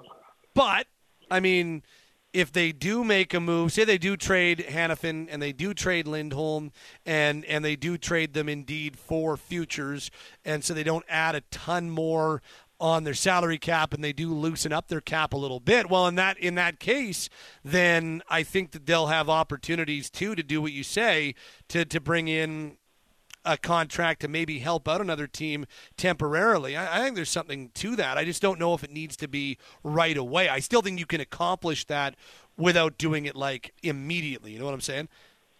But so the theory, the theory, I think there's there's absolute wisdom in the theory for sure. What would be your time frame to, to carry that out? Is it another 20 games? Is it 30 games? Or is it pretty much pretty close to the trade deadline? Well, honestly, I, I mean, whenever whenever you hit your target, like whenever if if if you have decided that you're going to trade Noah Hanifin, and somebody comes asking and says, "Hey, we're willing to," you know, you you wanted this earlier, and now we're willing to do it. Well, then do it if if you've made the decision that you're going to go down that road and you get your asking price, then pull the trigger. But if you're not getting your asking price, then I think you keep on waiting. And then when you get to the trade deadline, you can determine then, you know, if you have to change your asking price at all, or if you can, can or, or if you can get it. So that that would be kind of what I would say. Fair. And uh, someone on the text line was saying something. Why is Wolf playing today? Blah blah blah man, I think it's amazing Wolf's playing. It's uh, he he's still super young, and the more NHL games he gets, I think is just crucial for his development in the next couple of years, along with all the other young guys that are playing. Like it's just it's actually so great to see that we just have we actually have some some young guys that have some serious skill. You know, maybe they're not. It's not a Connor McDavid, but but could they be impact players on this team in the future? I think so. There's a few. Mm. So you know, the more games they get, the more the more development they get in the NHL, and, and just to to learn how to be a, a real good pro, I think it's just that that um, experience is invaluable for them. Agreed. Yeah, I agree with that. Right. One hundred percent. So, um, yeah, I don't got much else, Pat. I think uh, th- this is going to be the team. This this will be the team. This is. Um, just like I think Tony said, you know, they're they're going to win a couple, they'll lose a couple. They're not challenging for the Stanley Cup. There's, it's not happening. They could sneak into a playoff spot, but I don't know how beneficial that is either. To be honest, I think you know a top ten pick might be more beneficial than than than what we're used to as a Flames franchise, and you know that middling pick even a little bit later because I think you do have still a better shot of hitting a player in the top ten than you do later on, as the statistics would say. So Thanks, buddy. Have a good night, man. Good to hear from you, Trav. Uh, take one more call before we head back inside the Flames locker room uh, at 403 240 4444. We say hello to Anand. What's going on, Anand? Anand, you there? Anand going once, Anand going twice. And, Good evening, Patrick. Oh, there me? you are. There you are. What's going on? You, you almost, we almost moved on. You got in just in time. What's up? Yeah, actually, I'm uh, in my car right now, so I had to play with the Bluetooth a little bit. I'm good. How are you? I'm good. How are we doing? Yeah, doing good. Yeah, I just finished my shift. I was hearing the game on the uh, radio, uh, Sportsnet 960. Uh, first of all, thank you to Cory Sarge and the team uh, for an amazing uh, weekend of calling. He did well, and you guys too did awesome. Uh, my one question for you is, uh, since I didn't see much of the game, uh, how do you think Dylan Dubé played tonight? First question. Um, not. I mean, it was kind of there. There were a few players that were kind of just not uh, that, that were kind of non-factors. He, he was. I, I didn't think that he was poor, uh, but he was kind of. You know, it kind of was was a non-factor for a good chunk of this game. And uh, Coronato, I think uh, he did he played well also, right? Or uh, did he also have some troubles in between? Uh, he was he was okay. Um, he had a hit the post on one opportunity. Um, Yeah. So I thought I thought he had he had some good stretches. Had some stretches where it looked like it was his first NHL game in uh, about a month and a half. But I, I thought generally it was a pretty solid game for Matt. Just in especially knowing the circumstances that it was his first NHL game since early November. Right. And one final point to make, I think what the Flames need to now do is uh, they got the first period goal uh, that was amazing. Then now they need to put uh, stitch together comebacks and the first period all together to play full 60 minutes. I think that's the only lacking factor right now uh, because I liked uh, Wolf how he played and everything. So I think that will be the only factor going forwards for them to fix uh, the first period and then stitching together the comebacks, right? Yeah, if they can, I mean, this was this kind of had the opposite script uh, this afternoon. They they actually got off to a good start, and Yeah. then and then kind of faded as the game went along. Now, I do think it's important to point out that they had, uh, and, and I know that nobody inside that room is going to come out and say it publicly, and and because that's just kind of not not how you do it as a pro athlete, but. Um, I, I, do think it's important to point out that they were playing through a pretty uh, like the the, the flu bug flu bug has has torn that room apart. There, I think there were multiple guys who were well under hundred percent fighting that flu in there on the ice. A few guys had to miss because of it. So I do think it's important to point that out that it could. th- Them fading as the game went along could very well have been related to that. Yeah, I also had a bit of the flu last weekend. I took uh, rest uh, Friday, Saturday, Sunday. So I salute the players for coming out and trying their best. All right, let's look forward to the road trip. Uh, thank you so much, Pat, for taking my call, and have a good night and talk to you on Monday. Okay, Anand, appreciate it. The Flames fall by a 4 2 score to the New Jersey Devils on this Saturday. It's your Flames Talk postgame show with Pat Steinberg along with you at 403 240 4444. Phone lines are still open. If you want to chat on this Saturday, you can still get us on the text line as well at 960 960. Let's go back inside the Flames locker room, and uh, it's time to hear from the captain. Flames fall 4 2 to New Jersey. They finished this road trip with a 3 and 3 record. Here is uh, Mikael Backlund post game following a 4 2 loss to New Jersey. Mikael, does this feel like as though you wasted a really good first period effort there and just weren't able to kind of find a way to keep that going? Yeah, yeah, really good first period. Uh, I thought we were playing with some pace and good on the forecheck. And second, thought we got away from it. Um, still tight game, but I thought, yeah, we made it hard on ourselves. We wasn't playing as fast and we weren't as efficient and good on forecheck in the second. And then yeah, we had to chase in the third. And lots of chances too, right? You have posts, you have an empty net for the most part there. Uh, I just wonder, I mean, the frustration level when you know you've come oh so close to kind of making it more of a game. Yeah, um, even at first I thought we could have been up more than we were. Um, and yeah, in the second um, we had some looks and same in the third, but at the end of the day we gotta um, play the same way for 60 minutes if we want to win this league. In that first period, is that a lack of execution offensively, or do you credit their goalie, or where do you come out on that?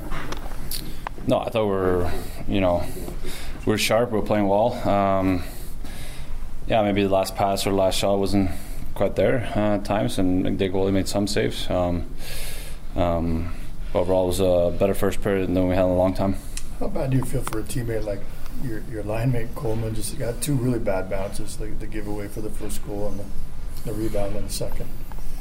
Yeah, um, I mean, second was a really tough break. Um, even the third goal, I bounced off a couple guys and went in. So, um, a couple of really tough breaks on um, those two goals. Um, then at 8 we let him back in, and after playing so well in the first.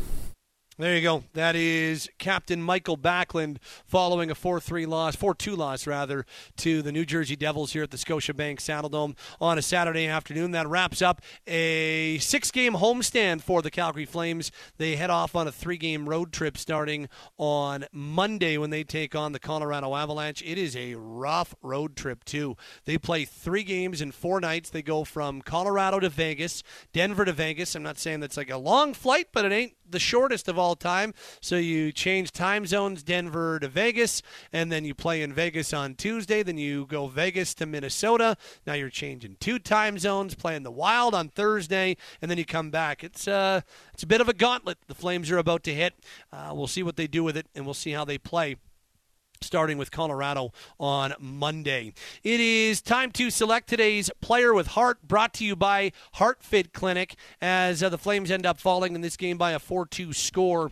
I'm going to go with, we because uh, Cory Sarich went Yegor Sharangovich as the hardest working Flame, which was uh, a really strong pick. I'm going to go in this game with uh, Nazem Kadri as our player with heart. Kadri scored the 3 2 goal that got the Flames back within one.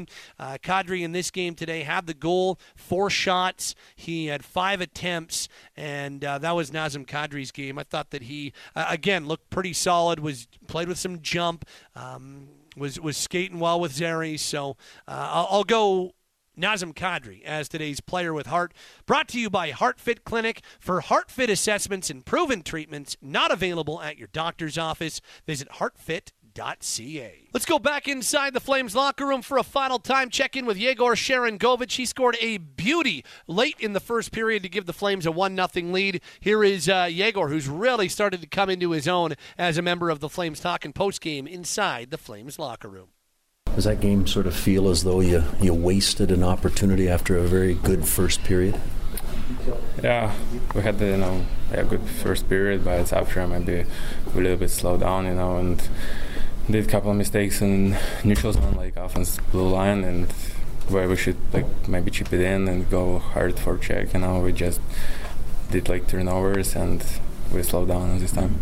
You, how good did that feel though to score the goal against your old team? Yeah, it feels good when you score to old team, but it's it's not enough for the game. Can you can you take us through your goal? Uh, I just saw it like when Colsey had a battle, close to the board, and I a little bit cheated. You know, went to the neutral zone and called it just chipped it in, and I went to 1 0 and just scored. You feel like you have good chemistry with Blake on the penalty kill? He mentioned that in the last game when you set him up for the short-handed goal. Yeah, we had, you know, we played like all games together in PK, and I think we do it well. How much credit do you give to Vanecek tonight and the other the other goalie? Yeah, he played well. There you go. That is Yegor Sharangovich post game following uh, this 4 2 loss to the New Jersey Devils. It's uh, Pat Steinberg along with you on your Flames Talk post game show on Apple, Spotify, Google, Amazon, or wherever you get your podcasts. Uh, it's time to look ahead. Uh, looking ahead is brought to you by Oncolytics Biotech, fighting cancer by unleashing the power of the immune system. To learn more about how they use a patient's immune system to battle cancer, visit oncolyticsbiotech.com. Okay. Next up for the Flames is Monday. They start off a what do they start off? A three-game road trip on the road against the Colorado Avalanche. So Monday's game is at 7:30 p.m. It's on Sportsnet West and Sportsnet One. Uh, the Flames fell 3-1 to Colorado earlier this season in their first head-to-head meeting. That was on November 25th in a really close game. Uh, that was Calgary's third straight head-to-head loss against the Avalanche, and overall they're 2-5 and 0 in their last seven against the Avs, going back to March of 20. 2022.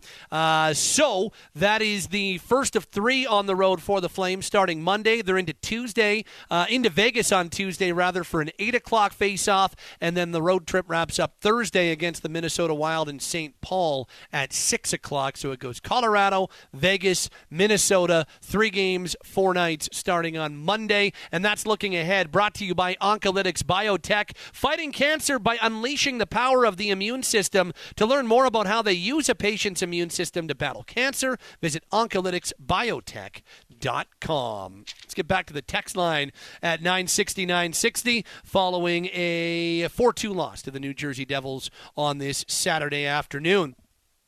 Um. This says from Shubes was my first time at a Flames game since the Smith Talbot fight. Solid game, lacked a bit of urgency in the third, but very exciting to watch Wolf. And I love the oohs from the crowd. Yeah, they are good, and it's cool to hear them in the background, even of uh, of Rick Ball or Derek Wills when they're calling the game, just to hear it in the background. It's uh, pretty cool. Um, this from Bob and Boness, who says, regardless of who they trade or who stays, shouldn't they be trying to get a number one or two center? They have D and wingers, but no centers on the horizon. Um, yeah, I mean, if they if they're looking to bring in a prospect or or um, kind of like that young NHLer to be targeting down the middle, I, I, don't think that's a, a, bad idea. I mean, you take a look at their center iceman right now, and you like having Lindholm, Backlund, and Kadri, but Kadri's over 30, Backlund's over 30, Lindholm's about to turn 29, or yeah, he's, he's going to turn 29. So, um, yeah, that, that would be an area that you could target it if it's not via the actual player. It might have to be a player that you draft. But no, Bob, you're right. I mean, that's that's definitely something, or definitely an area that they would be well served to be looking at. Uh, this says me and my brothers used to call number 88 the Magpie. The guy was relentless and pesky up until his contract year. What happened? Yeah, I don't know. I, the, I'm not sure. I, I mean, I know what Andrew Mangiapane is as a player. I just haven't seen it as consistently from him this season as as much as the Flames need it. Uh, this from this from Eric and Red Deer. Although Flames didn't win, there were some positives from what I heard from you. Wolf played well and was consistent. Made a mistake, but goalies have made mistakes before. Defense played well, just didn't convert on the opportunities. Uh, and the thing that I'll say about Wolf, yeah, was there a mistake on the the? He came out, stopped the puck behind the net, tried to make an outlet pass to Noah Hanifin. It got intercepted and ended up in the back of the net. That was the three-one goal that would turn out to be the game winner. But you know what? That's going to happen if you are a good goaltender in this league who plays the puck, which all good goaltenders do, I mean, playing the puck is is now a big part of being a top goaltender in in the NHL. You've got to play it well. Jacob Markstrom is one of the top five puck playing goaltenders, maybe higher in the NHL. Wolf does it pretty well too. And so when you do that, and you are encouraged to do that, like Jason LaBarbera and Ryan Huska encourage their goaltenders to do that because it helps immensely with the team's breakout. It helps the defense Im- immensely in in not taking wear and tear with some of the hits they might have to absorb if a goaltender doesn't come out and do that. There's going to be mistakes, and a couple times a year, a goalie who does that is going to have a puck go in the back of their net based on that. That doesn't mean they should stop doing it. So I think that's a good point by you, Eric. Uh, Will in BC says in the last few weeks, I think Huberdeau's plays improved, but I think he set the bar low. The best I can say is he's been less of a liability than he's been, but as a contributor, I still don't think he's worth what he's getting. I never think, oh, great, Huberdeau's on the ice, he'll make something happen. Isn't that what you need from his pay level? Pat, if he was a call up from the Wranglers, do you think he would have stayed with the Flames this long? Uh, well, I mean, on the on the last question, yes, because even though it has not been great, he's still one of their higher scoring players. Um, he's tied for second on the team with uh, 15 points. I'm not saying that that is what you're paying 10 and a half million for. Of course not. But uh, yes, I do think he would have stayed up with the Flames this long. As for the other part, though, Will, I think that's very well put. I do. Um, I do think he's been better since around the start of November, mid November. I do think it's trending in a better direction. And in saying that, it's still not production wise and impact wise, no, it's still not at ten and a half million dollars. No, no doubt. I, I'm not going to dispute that, and and I, I defend Jonathan because I, I think first of all he's going to be here for the next seven and a half years. Like the contract is signed. And and I also do think he's playing a little better and, and is playing better over the last month or so than probably he did at any point last year. And and to Will and BC's point, yeah, the bar was not set as high as you would have liked. So it's got to continue. And I don't know if it's ever going to get back to the point that you would get to the point where it's at, you know, $10.5 million or 115 points. I don't think that we're necessarily thinking that's happening at any point or that level's happening at any point in the near, near future. But positive progression, the way it's gone, I think you'll take that at the same time. Uh, what else we got here at 960, 960? This from uh, TJ in Strathmore says, based on last year's performance and the way things are going this season, take the Flaming C and switch it with the Flaming W. Uh, however, give the ex Wranglers a pass. Example: Wolf, Zary, etc. P.S. I love the black jersey. Uh, no, I do not. Uh, is what he says. I love the black jersey for the CF Red. Not. Lastly, when you need a goal, play Country Roads. Extremely motivational. Yet another afternoon loss, as I anticipated. On that note, I'm taking the Country Roads back to Strathmore. Uh, hopefully, you uh, are or have driven safe. TJ, uh, appreciate the text. This from Robert in Vancouver. Pat, I'm curious where you stand on Elias Lindholm. I know in the offseason you were hoping to have him signed. Has your opinion changed? Do you know if the Flames still want to get him signed? Yeah, my opinion has changed, Robert. It has because it didn't happen. I was, and I'll be the first to say, um, you know, I was very adamant in the offseason going into this year that signing Lindholm to an extension was the way to go. Well, it didn't happen. For whatever reason, it did not happen. And now we've seen the start to the season, not just for Lindholm, who's been up and down. He's their leading scorer, but also has been, I think, inconsistent in the impact that he makes. And also, we've seen the team. And the team has been up and down and inconsistent and has shown us that they are not a top end team. They are a bubble playoff team, is what they've shown us through two months of the season so far. And so, for those reasons, no, I, I'm I, I don't I am nowhere near anywhere as bullish, nowhere near as bullish, rather, about signing Lindholm, and definitely not to the term and the dollar figure that was thrown out before. And I, I'm of the opinion that probably trading, as of right now, I think if, if it's not signed and they weren't able to get eight at 72 million. Eh, maybe trade is the way to go with the way things have gone for the individual and the team this season. So, yeah, Robert, my opinion has changed on that. As for the Flames, um, I don't think that they have fully made up their mind, but my, my belief is they're also leaning towards the trade side as opposed to um, as opposed to re-signing. Uh, what else we got here at 960, 960? This says, I've again dropped Huberdeau off my fantasy team. I'm looking forward to the day I can pick him up again. Dude, so close. Just can't get everything to click at once. Um, this from Rick from Montrose, who says, Don't read it because it's bad typing, but I'm going to try anyway, Rick. I think I can do it. Uh, not to be pessimistic, but this is three games in four nights starting on Monday. That's tough against good teams and can easily end with three more losses. At this point, the Flames, at that point, rather, the Flames would be 11, 16, and 1, and the season would likely be over. This is a huge, t- huge trip. See, Rick, I told you I'd get through it. And this is a difficult trip. And this I, yeah, this is a very, very difficult trip upcoming. No doubt about it. It just absolutely is. Um, and finally, from Smiley says, uh, "Can you please provide an update on Kylington? Any timeline for the return? No timeline. He is skating and and has been skating rather consistently at the team facility. Um, so he's been skating like not on his. He's been skating on his own, but has been skating here at the dome and has been around his teammates and has been doing stuff on the ice and he's been around the coaching staff and all that type of stuff. I would say that this is the most positive level than it's been at so far um, since Kylington was unable to join the team at the beginning of last season. So it's been, you know, about a year and a half. This is probably the most positive level it's been at on Kylington. But no timeline, and not even no. There's no timeline even on what the next step is. Uh, the next step would be getting him to practice with the team in a full practice. That hasn't happened yet, and maybe it happens in two weeks, and maybe it happens in a month and a half, or maybe it doesn't happen this season. The Flames aren't putting any pressure on a timeline, and and I think that's the important way to go about it. Um, this says, I might have missed this, uh, but have you discussed whether the team would have done better without Wolf in net? That comes from Doug in Calgary. Well, Wolf started because Vladar was sick, A, uh, and B, no, I don't think the team would have done better. The, the Devils played well. They deserved to win this one.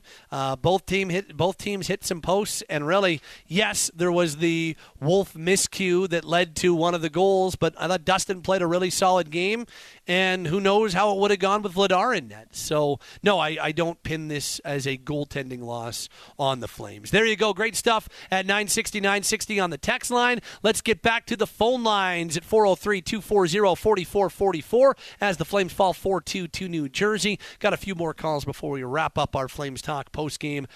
Starting with Jared. What's going on, Jared? Hey, Pat. Thanks for taking my call. How are you tonight? I'm well. How are you? Good. Good. Thank you. Um, yeah. So what I kind of I didn't watch the game this afternoon, so I wanted to just, just bring up something about the Flames more in general. And um, about a month ago, I think it was you had Eric Francis on maybe on a Friday, and he said the next 10 to 20 games were going to be very telling for the Flames, just based on they kind of at that point they had just won and snapped a snapped their losing streak, and uh, and so then the Flames kind of rattled off a bunch of wins, and, and since then they've kind of been floating around 500. Um, basically, my my question is, and and you kind of brought it up I think yesterday as well with Eric. Do you think if they kind of coast at this 500 point and they are battling for a wild card, is that kind of telling of the need for a rebuild in your opinion or a retool? Uh, yeah. Yeah. Yeah, because it just kind of seems like a lot of the same with with the Flames in that regard, where it's like they're kind of kind of squeak in and then they go out in the first round, or maybe they they win in the first round or something like that. And I think it's just sort of telling for the need for for a rebuild. That and that's that's kind of that's that's pretty much where I am, Jared. In that, I I think this team could make the playoffs as presently constructed. Um, they're in the mix, and and I think that they are a team that could end up being there. They'd be there in kind of a probably a wild card or maybe number three in the division, but that seems like it's going to be tough to track down with the way the top three is playing in the division right now, um, and and the cushion that they've built up. So yeah, but but I mean, to me, you've got a unique opportunity with this group because I don't think, as presently constructed, that this is a full-on cup contender, and very rarely do you have the number of not just UFAs, but like impact UFAs or pending UFAs that the Flames have right now they have to make decisions on. And knowing that Elias Lindholm and Noah Hanifin and Chris Tanev are all going to be very sought after players, I think you've got a really good opportunity to put your organization on a different and probably uh, more positive overall trajectory where maybe in a few years we're not talking about them just being a team that sneaks in. Maybe we're talking about them being a team like Dallas that is is a little bit more on the cusp of being okay, they're not a bubble team. They went to a Western Conference final. Now, what do the Stars have to do to be a cup contender and a cup winner? Maybe in a couple years, that could be the Flames if indeed they decided to go in a slightly different direction, you know? Yeah, and I like how you brought up Lindholm from that text earlier. Um, it the Flames are kind of in a unique opportunity that they've not had in my memory of being able to trade some of these highly sought after UFAs and, and kind of fill the, the cupboards, so to speak. I remember a few years ago, um, I don't know if it was Elliot or somebody put out um, a thing on the 32 teams in the NHL and who had the the best prospect pool, and the Flames were like second from last or something like that. And I think since that came out, the Flames have definitely filled the cupboards a little bit. Um, but I think Craig Conroy has a an interesting opportunity to capitalize that where we haven't really had that in a Mm-hmm. long time because we've been picking 13, 14, 15, 16 in the draft and getting um, getting some decent guys for sure, and even some guys in the third and fourth rounds have come off like Andersson and Kylington and those kind of guys. But um, yeah, I think he's got a unique opportunity. And the and the other thing, uh, just the last thing maybe that I'll that I'll say about Lindholm, um, I was kind of with you too about the idea of like we have to re-sign Lindholm in the summer, Mhm. but I think Lindholm was the product of um, cashing in on two wingers, two elite wingers with Gaudreau and and uh, Tkachuk on either side, and and being the benefactor of that with having that great season. I still think Lindholm's like a a good player and a good center and a good winger too, and he was playing wing too. But I think he's more of that like good player. Like he could be a a number two center, like almost like a he's a different player from Kadri, but almost like a Kadri equal. Like should be making around seven a year, not nine a year. Like was kind of more rumored before. So I don't know if you have any thoughts on that. No, I, I, I think that I, I'm a big fan of Lindholm too. I think that you know having guys who are perennially in a Selke Trophy conversation, there's a big value in having players like that. But at the same time, I, I'm I'm with you in the sense that right now, based on the way the season has gone and where the Flames might be going, to give a, a player that you know is is probably closer to being a 65 70 point player when he doesn't have line mates like that and a very good 65 to 70 point player who is very responsible defensively and does a ton of things away from just goals and points. I still I still think that paying that nine million dollars, especially with the way we've seen this play this this Flames team play this year, I, I- don't know if that's the way you want to go.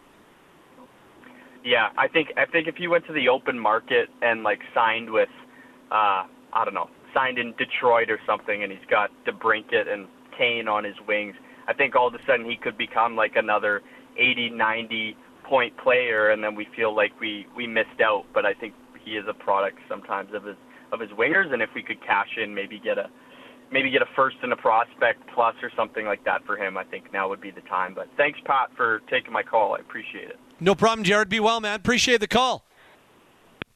Uh, two more calls, three more calls rather, before we wrap things up. Jim is with us. What's up, Jim? Uh, thanks for taking my call, Pat. No problem. Um, I want to talk about schedules, Okay. and uh, I am disgusted with the schedule that the the uh, Calgary Flames has. Because when I look at what they have above uh, north, they haven't had a, a, a back-to-back yet. They 90, 84 percent of the the the uh, uh, uh, the Oilers games, the the the team is playing the second night when they get in there, um, and uh, uh, Calgary is uh, uh, going on their fourth hard uh, game. You know, three games in four nights. The fourth one this year so far. How many do they have back to back in the schedule? Do you know, Pat? I believe they only have four back to backs this year. Oh, oh no, I doubt it. Last year they had 14. Edmonton had six. So the back-to-back games are the hardest to play. I know. I, ju- I just am- they they're, they I- they have I a low Jim see how they Jim Jim schedule. Jim. They have a low number of back to backs this year. They do have some three and fours, that's for sure. Uh, but they do have a low number of back to backs. I don't know off the top of my head what it is, but I thought it was only four or five. Well, that'd be a difference from the last four years. It would be. But, but yeah, because uh, uh, Edmonton's been playing four to five to six a, a time, and Calgary's been 14, 15. I, I can't. I can't. I don't know what you want me. I don't know what you want me to say about um, the. Well, uh, I, I'm just saying, uh, um, whoever makes up this, well, the schedule is made up in Toronto, is it? Like But I- I- if you if you wanna if you wanna believe that the league is doing this on purpose to punish the Flames, you can. Um, I mean, Well, Carolina. They're punishing. and but- yeah, I just I did mean, the count. I just be- Jim, Jim, Jim. I just did the count. They've got five back to backs this year. five this year. Yeah, like this season. Well, that, that that's good to hear yeah. because I figured it, the way they're going, you know, they're not even uh, half, about a third of the way through, and they got, well, they're going into their fourth. So I thought it's another year of 14.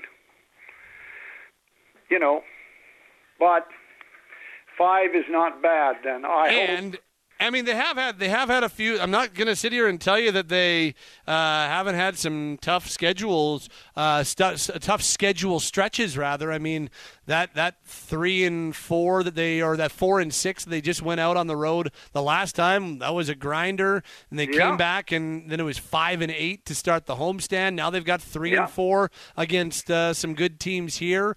Um, but again, and I haven't done the um, math because it just isn't something that I, I pay a ton of attention to or, or or get myself worked up over. But I mean, Carolina was in here on the second half of a back to back on Thursday after playing in Edmonton on Wednesday. So it, it does it does happen the other way too. Yeah, once in a while, but up there, it just seems that um, they they haven't had a, a back-to-back on the road or at home yet. I, d- I don't know. I haven't analyzed their schedule It- and, it- it's and ridiculous uh, the way I see it. But uh, anyway, Pat, thanks for taking my call. Okay, Jim, be well. Uh, let's say hello to Parsons. What's up, Pars? Hey, how's it going? Good, Pars. How are you? I'm doing okay. I'm still recovering, but hey, um, yeah, it was. Uh, you know, I wish we could have got the win tonight. Uh, you know, our third period magic did not work out tonight, so, but that's okay. You know, we're gonna have to lose once in a while, but um, uh, I just want to say uh, I forgot to mention last call that uh, it was good to hear Sylvia again. She's a legend, and um, I like when she calls in. She's uh, like I say, a legend as a caller. But um, uh, Backlund, Lindholm, Mangiapane, where are these guys? Like, you know, there's one thing that's evident when watching these games is that you know our our best guys are definitely not our best guys, and I can throw Huberdeau in the mix and stuff like that too. But it's it's disappointing. Um, Backlund, this is why, you know, I was really hesitant about. Uh, you know, I'm probably going to ruffle some feathers here, but I didn't really think he was captain material. To be honest, like I know he's put in his time. So what Um, what about like what about him is not being captain material right now though? I don't I don't leading, understand. lead, lead, leading by example on the What- ice. so how is he not leading by example? he's not doing anything out there. He's invisible. Yeah, I don't agree. I think he's actually been one of their better players for quite some time. now. I, I completely disagree with you on that one. Then I, I've got I've got lots to back it up, like even anec- uh, not even like empirically. I mean, I, I, I don't. He's that that line with him and Coleman and Huberdeau has been one of their best lines for weeks now. Backlund drives that line. He's on pace for his normal number of points. He's on pace for forty to forty-five points. I, I, I don't. I'm not. I'm not quite seeing what you're seeing there, and, and that's not even just my Backlund bias that we all know exists. I, I don't. I'm not quite Mhm. sure what you're seeing there. I'm just I'm I'm not seeing him um, affect games very much in terms of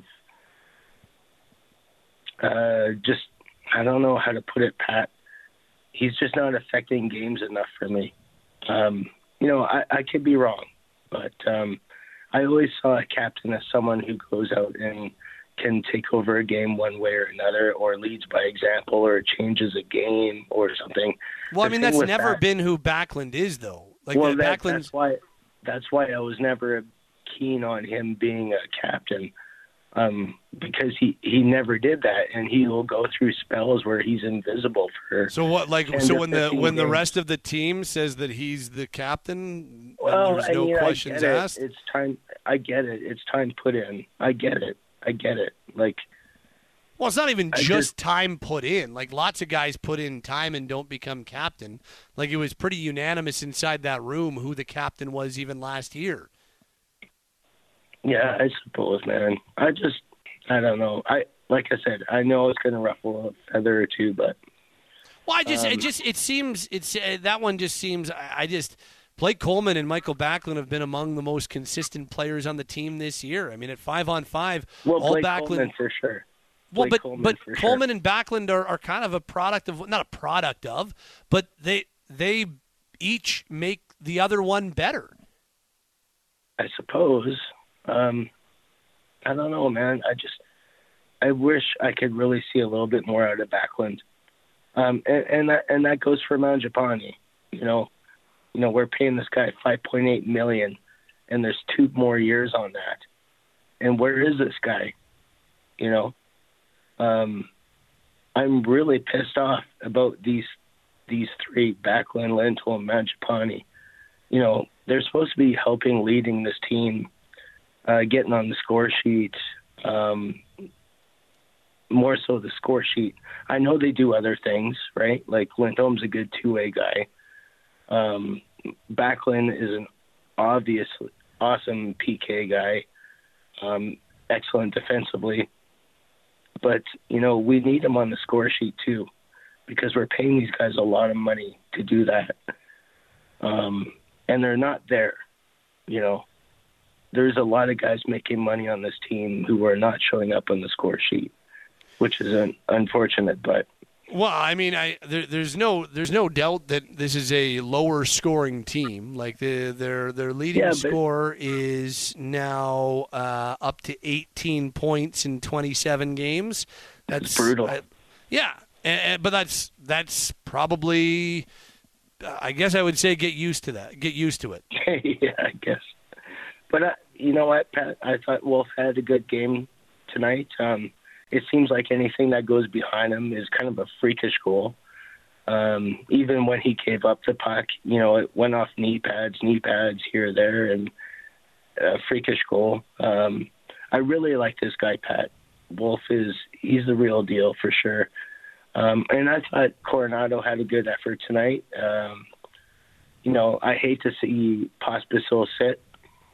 Uh, he didn't sit. He was sick, or or sick or. Oh, hurt. was he sick? So the, it was not a healthy Oh. scratch then. Okay, okay, yeah. I thought I thought they sat him up. No, no, that was that was um, that was a uh, non-healthy. There were no healthies. I think Jordan Oesterle was a healthy scratch in this game, but um, Oh, okay. No, that's that's why they called Coronato up, man. Like they they've they're Oh, okay. they've got a flu bug ripping through them right now. Yeah, it's hitting everyone, including me. but um, you know, I thought Zary was flying up there tonight too. Like th- this guy's going to be a player for us, Pat. Like going forward, um, this guy's only going to get better. Um, my thing on the the Lindholm front, and I'll, I'll keep this kind of kind of short for now, but um, you know, I hear there's certain teams that want Lindholm, uh, including Boston, and my my take is this: is if if we're going to deal with Boston, I want Matthew uh, Poitras. Uh, am I pronouncing that correctly? Uh, I think. I think it's pronounced Poitras. Yeah, I think it is. Okay, because he's a centerman as well, and um, I think if uh, if Boston's in go now mode and they want Lindholm, I want Poitras back because I think he's a good prospect. That guy. Yeah, I'm not. I'm not like super super familiar with him. Um, but I, I, I have I have heard his name mentioned by like people like oh yeah if Boston's going to be that could be a guy that Team X or Team Y could go after so I'm not like I, I wouldn't sit here and tell you that I'm I'm super familiar or super knowledgeable on him but he is a center and I and I do think that is an area that the Flames could and should at the very least be thinking about targeting if they're looking for younger players or prospects. Absolutely. and I'll end with this: uh, What happened to Ohtani? I thought we were guaranteed, Pat. The Steinberg guarantee did not come through on that one. Now, Yeah. that was just me manifesting as more more than anything else. But uh, yeah, I would have liked to see that. That would have been awesome. Yeah, me too, brother. Okay, well, you have a good night, sir. All right, hope that voice gets better. Thanks, Parse. Thanks, buddy. And that'll wrap us up on the phone lines tonight. The Flames uh, fall 4 2 to the New Jersey Devils here at the Scotiabank Saddledome to wrap up a six game homestand with three wins and three losses. As we start to uh, wrap things up on our Flames Talk post game show, uh, it's time for the final summary. Here's how this game went on a Saturday afternoon. Flames actually opened the scoring. They had one of their best first periods in a long time. And for the first time in nine games, the Flames opened the scoring thanks to Yegor Sharangovich. A great finish uh, late in the first period for Sharangovich, shorthanded. He picks up his sixth of the year. Sharangovich from Blake Coleman and Ilya Solovyov at 1941, and it was 1 0 Calgary after 20 minutes of play. After the second period, we go where New Jersey starts to push back. They tied it at 328 as Nico Hischier rips home his fifth of the year. Hischier from Jesper Bratt and Luke Hughes at 328 made it 1-1. Then New Jersey took their first lead at 12:31 of the second period on a Bratt goal. His 11th unassisted made it 2-1 at 12:31 and it was 2-1 New Jersey after 20 minutes sorry, after 40 minutes of play. Then in the third, Timo Meier makes it 3-1 with what would end up being the eventual game winner. Timo Meier's 6th from Alexander Holtz at 8:50 Flames get one back at 14:46 as Nazem Kadri scores his sixth of the year. Kadri from Rasmus Andersson and Noah Hanifin to make it 3-2, but then New Jersey ices it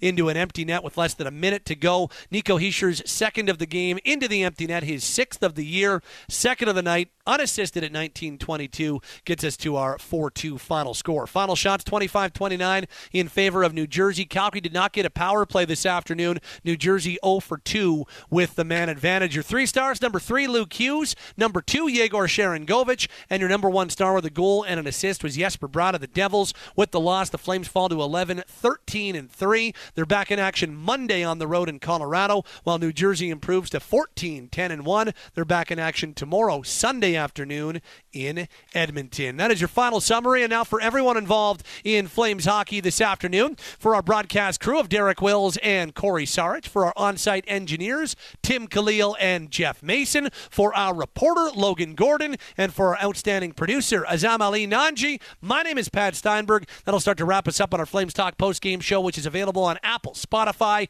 Google, Amazon, or wherever you get your podcast. Next up for the Flames, it is a road game in Colorado Monday night at 7:30 p.m. We'll be on the air at 6:30 with your Calgary Flames warm up. Have yourself a wonderful rest of your weekend. Final score from the Saddledome this afternoon: Flames fall 4-2 to the New Jersey Devils. This has been your Flames Talk post game show available wherever you get your podcasts, and this has been Calgary Flames hockey on Sportsnet 960. The Fan.